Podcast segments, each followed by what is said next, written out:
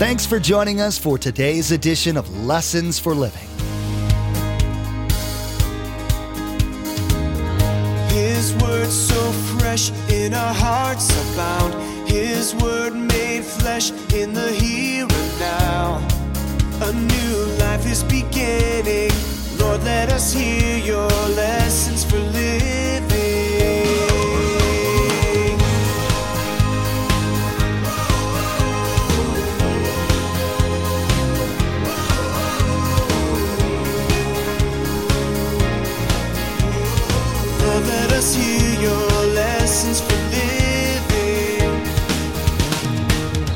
You know, when Jesus came to this earth, the very first message he preached in the book of Mark was this Repent, for the kingdom of God is at hand. See, it, you have to be born again to get into the kingdom of God. And you can't be born again unless you repent. A lot of people think repent means, I'm sorry I got caught. That is not what repent means. Write it down this morning. It's a complete reversal of my attitude. I'm in control. No, I'm not. Repentance is the first step you must take to be born again and enter the kingdom of God. Today, Pastor Mark will teach listeners of the bold call to repentance that Daniel gave King Nebuchadnezzar in Daniel chapter 4. This king had lived his life the way he wanted his entire life, never giving God a second thought. How many in our world today are trying to succeed at life on their own? How many have tasted success and taken credit for it? There's only one way to change direction and follow God, and it starts with repentance. Are there things in your life that you need to repent of today? Remember, there's quite a few ways to receive a copy of Pastor Mark's teaching. We'll be sharing all that information with you at the close of this broadcast. Now, here's Pastor Mark in the book of Daniel as he continues with his message entitled, God has taught me a lesson. He is in control. Us hear your lessons for living. Look at this. Read this with me at all the campuses. They will reject what? The truth and chase after myths. Do you know why many churches are emptying and going to churches like that? That's exactly why. Oh, that church talks about sin. I'm not going there again. Really? Really? You want to be deceived into a myth? No, not at all. See, Daniel knows that God is bringing, he brought this dream for correction. All of us need correction. See, that's why pastors are commanded to teach all the Word of God. Even as I'm teaching already this morning, God is using those four little things right there to speak to all of us. Of course, He speaks to me earlier because I'm studying this weeks ahead of time. And God is speaking to us today. Now, how does this dream work out? Look at verse 20. Daniel's going to say this in love. The tree you saw, which grew large and strong, with its top touching the sky, visible to the whole earth, with beautiful leaves and abundant fruit, providing fruit for all shelter, beasts, nesting places as branches for the air.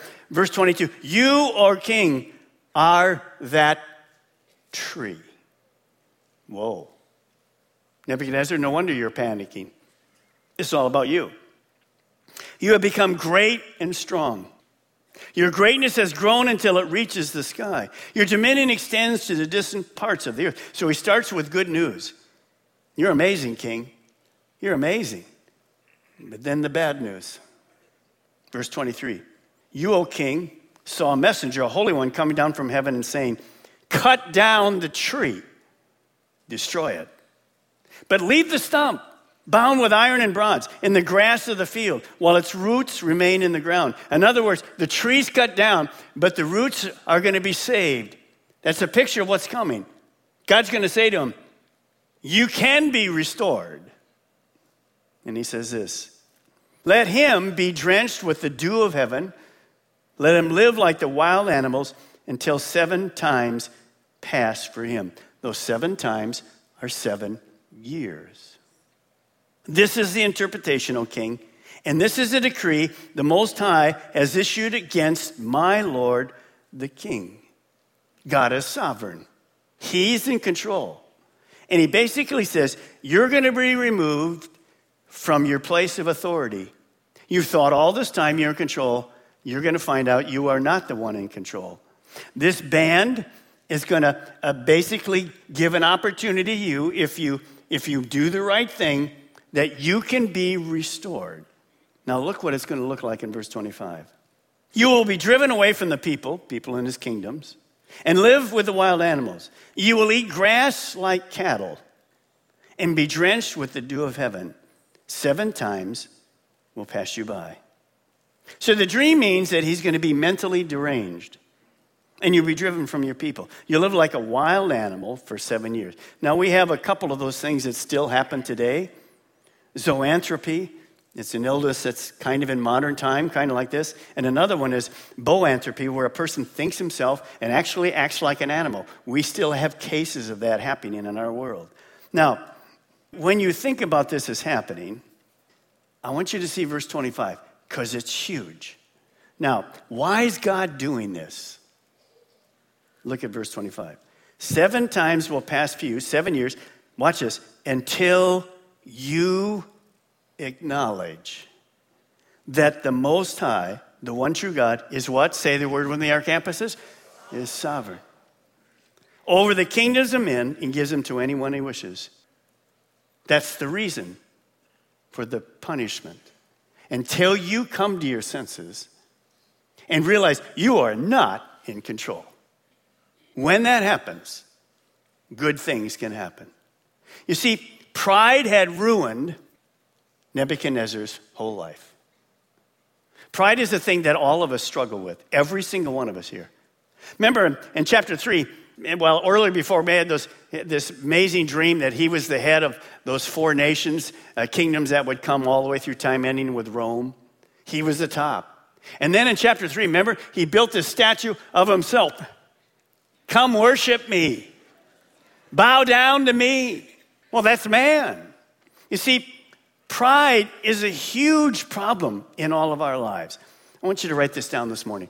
Pride magnifies self and it minimizes God. God hates pride. How could you and I think we're equal to God? Well, that's what Satan did. Satan said to God, and to the angels. I don't want you worshiping God. You worship me. It magnifies self, it minimizes God. It's simply independence from God, thinking that we, in our own wisdom and our own strength, are adequate for anything in life. Now, pride is common in all of our lives. Now, why does God hate pride? Well, how can we be on level with God? Pride will take you down. Pride always ends in disaster.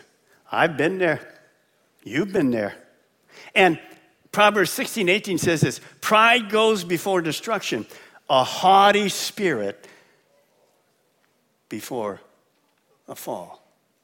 And pride is something that spiritually affects all of us. We think well, I've got a business and it's worth millions of dollars. You're going to see Nebuchadnezzar say exactly that same kind of thing. Man, am I special? No, the Bible says God gives you wealth, the power to get wealth. You didn't do that, God did that. Well, I have an IQ of 140. I don't even know what that means, but you're smarter than me. Are you smarter than God? Of course not. Who gave you that? God. You see, there's a major balance between pride and humility. Look at this verse. Proverbs 11:2. When pride comes, then comes disgrace. But with humility comes wisdom. There isn't anybody I'm talking to that wouldn't want wisdom. Humility is simply the right view of self because I have the right view of God. He's sovereign, He's in control. I'm not the boss, He's the ultimate king. I just need to learn to submit to Him. Now, if I want to be wise, notice what that says. First, I have to be humble. That's a huge principle. It just dwelt in my heart this last week because all of us want to be wise. Well, I can never be wise if I'm prideful. It has to be from me. Now, I told you it ends disastrously for the king. Think about the king being an animal out, and he's, he's going to be, going to be sent away to all of this. Well, watch what happens in verse 26. The command to leave the stump of the tree with its roots means, Daniel speaking now, a little hope, that your kingdom will be restored. Watch this. When you acknowledge that heaven rules. You see, that's a picture of God's grace. Does this king deserve to be restored? No. Do you know that God's whole plan is always restoration? It's always restoration.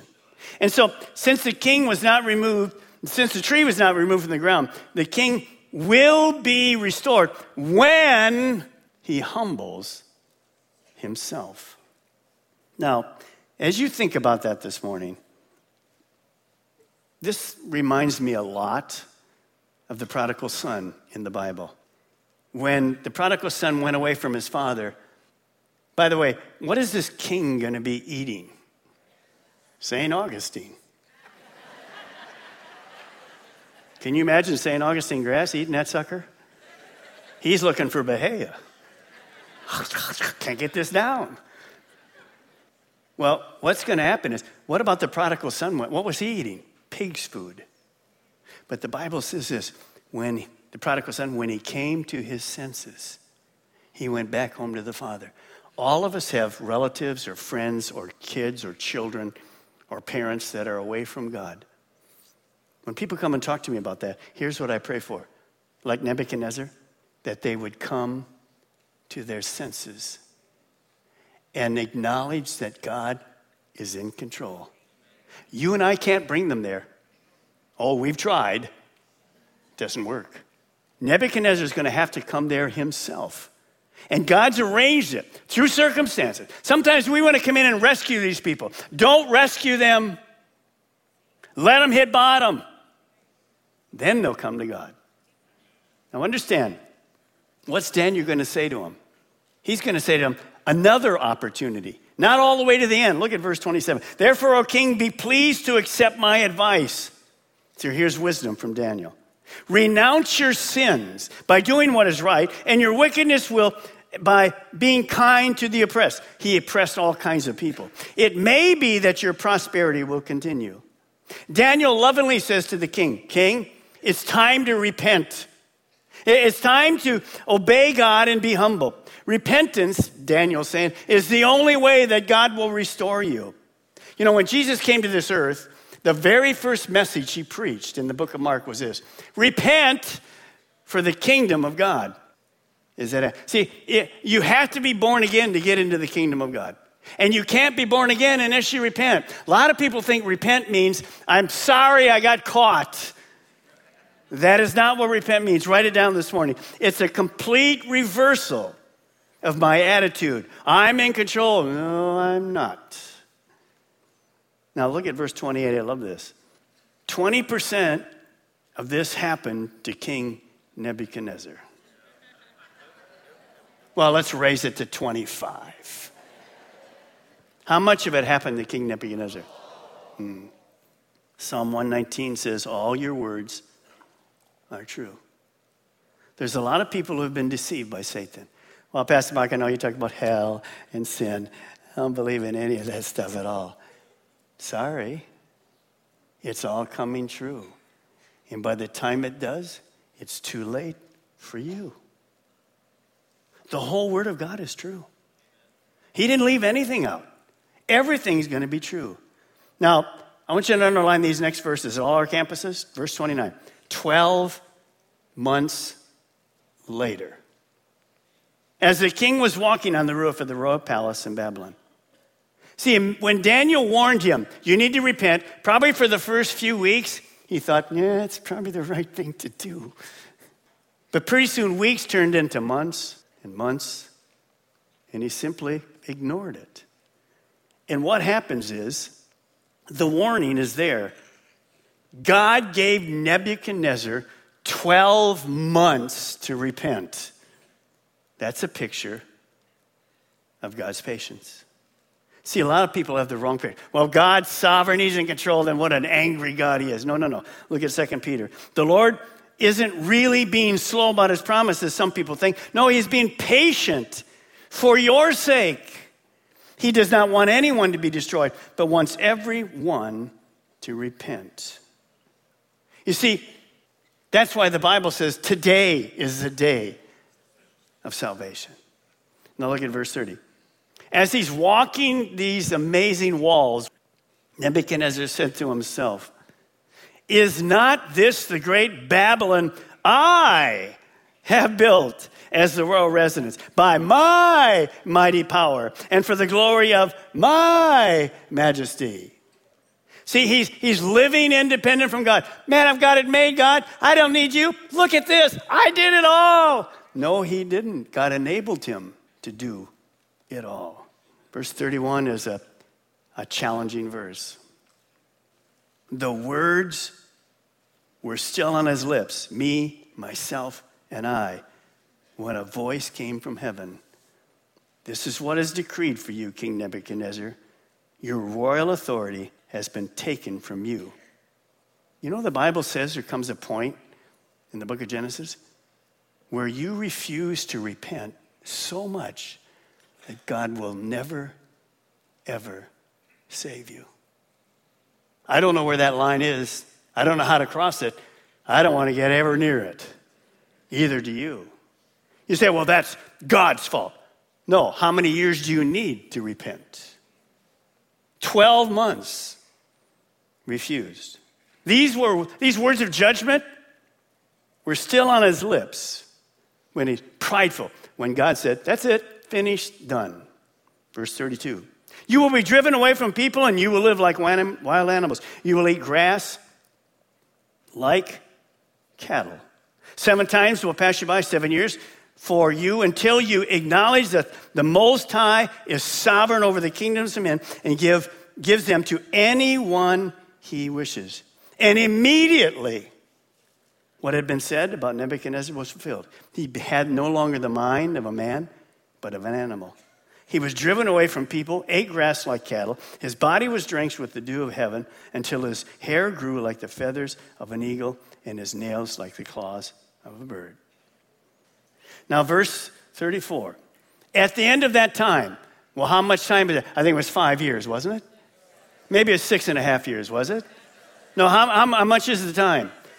Exactly? Exactly. So at the end of that time, I, Nebuchadnezzar, watch this, raised my eyes toward heaven. and my sanctity was restored. That's what you're praying for for the prodigals. When they finally come to an end of themselves and they raise and go, God, you got my attention. I'm tired of this lifestyle. He raised his eyes toward heaven and he said his sanity was restored. Then I praised the Most High. I honored and glorified him who lives forever. His dominion is an eternal dominion. His kingdom endures from generation to generation. That's like our doctrine at the church. It would be exactly seven years, right to the point when God restored him, because he was willing to acknowledge I am not in control, you are. And I submit to that control. You see, it began when he honored who God really is. Remember, God's the only one that to be worshiped. His eyes went to heaven, and he said to God, You're right. I'm humbled. I was wrong. Well, look what happens. He goes on. Look what he's learned. All the peoples of the earth are regarded as nothing. That didn't start from the beginning. Hey, look at what I built. That changed totally. He does as he pleases with the powers of heaven and the peoples on earth. No one can hold back his hand or say to him, What have you done? He acknowledges the sovereignty of God to rule, king, master, absolute ruler. Now, the Bible always teaches this amazing balance between the sovereignty of God and human responsibility. Look, Don't ever get in this argument. The sovereignty of God, man has no free will, man has a free will, there is no sovereignty. Don't ever get there. It's balance. We don't totally understand it, but right from the beginning, Adam and Eve were created. God said, Don't fool around with that tree. All the rest are yours. Because if you do, you're going to be separated from God and you're going to need a Savior. But what did He give to Adam and Eve? Free will, a choice. And they went and disobeyed God. Why? Because they thought they could do their life independent from God. See, there's always this tension, this balance. So many people, like King Nebuchadnezzar, rebel against God's sovereignty. And they say, God, I can do a better job than you. Really? No chance. And you'll see that when we try to take control of our lives, the will of God, that what happens is our bad decisions always have bad consequences. Because, see, you and I were not designed to do life alone. The only way you and I can do life is being submitted to the will of God. That's the way life was designed because He's sovereign, He's king, He's in control. And it's so wonderful to me to know, you know, before I was born, like all of you, in the womb, God has a plan for your life. He knows how He's going to gift you and use you.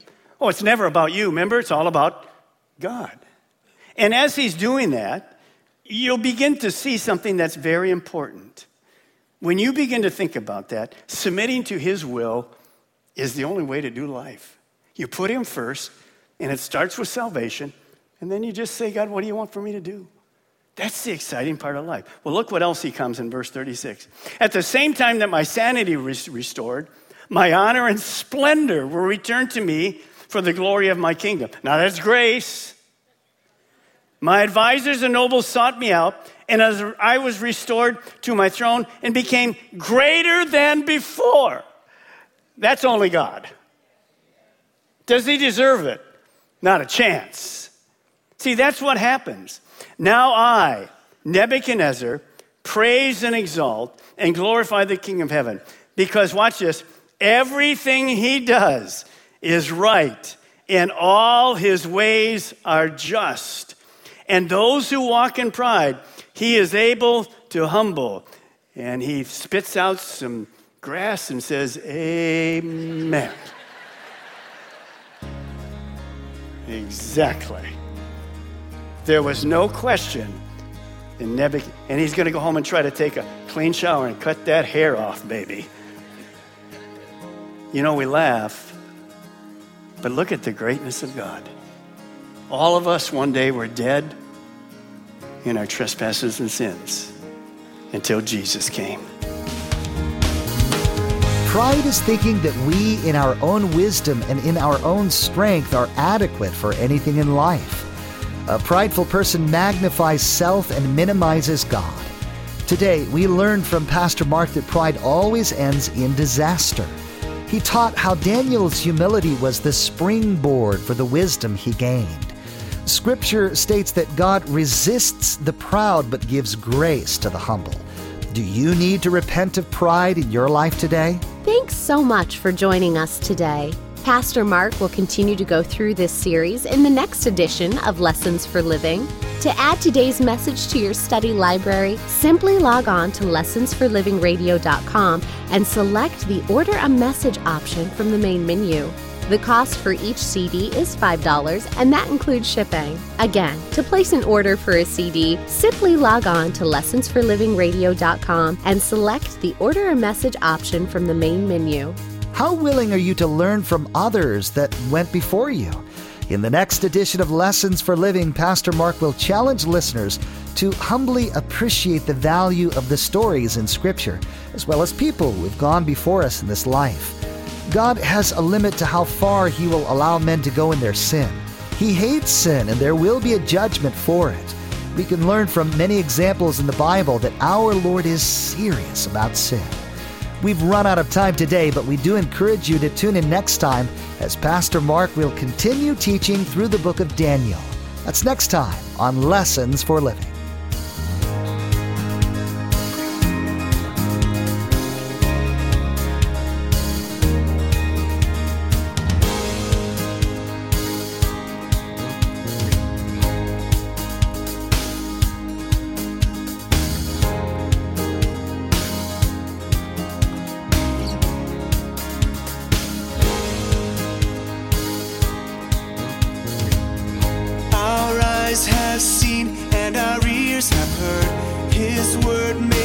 Flesh in a hurting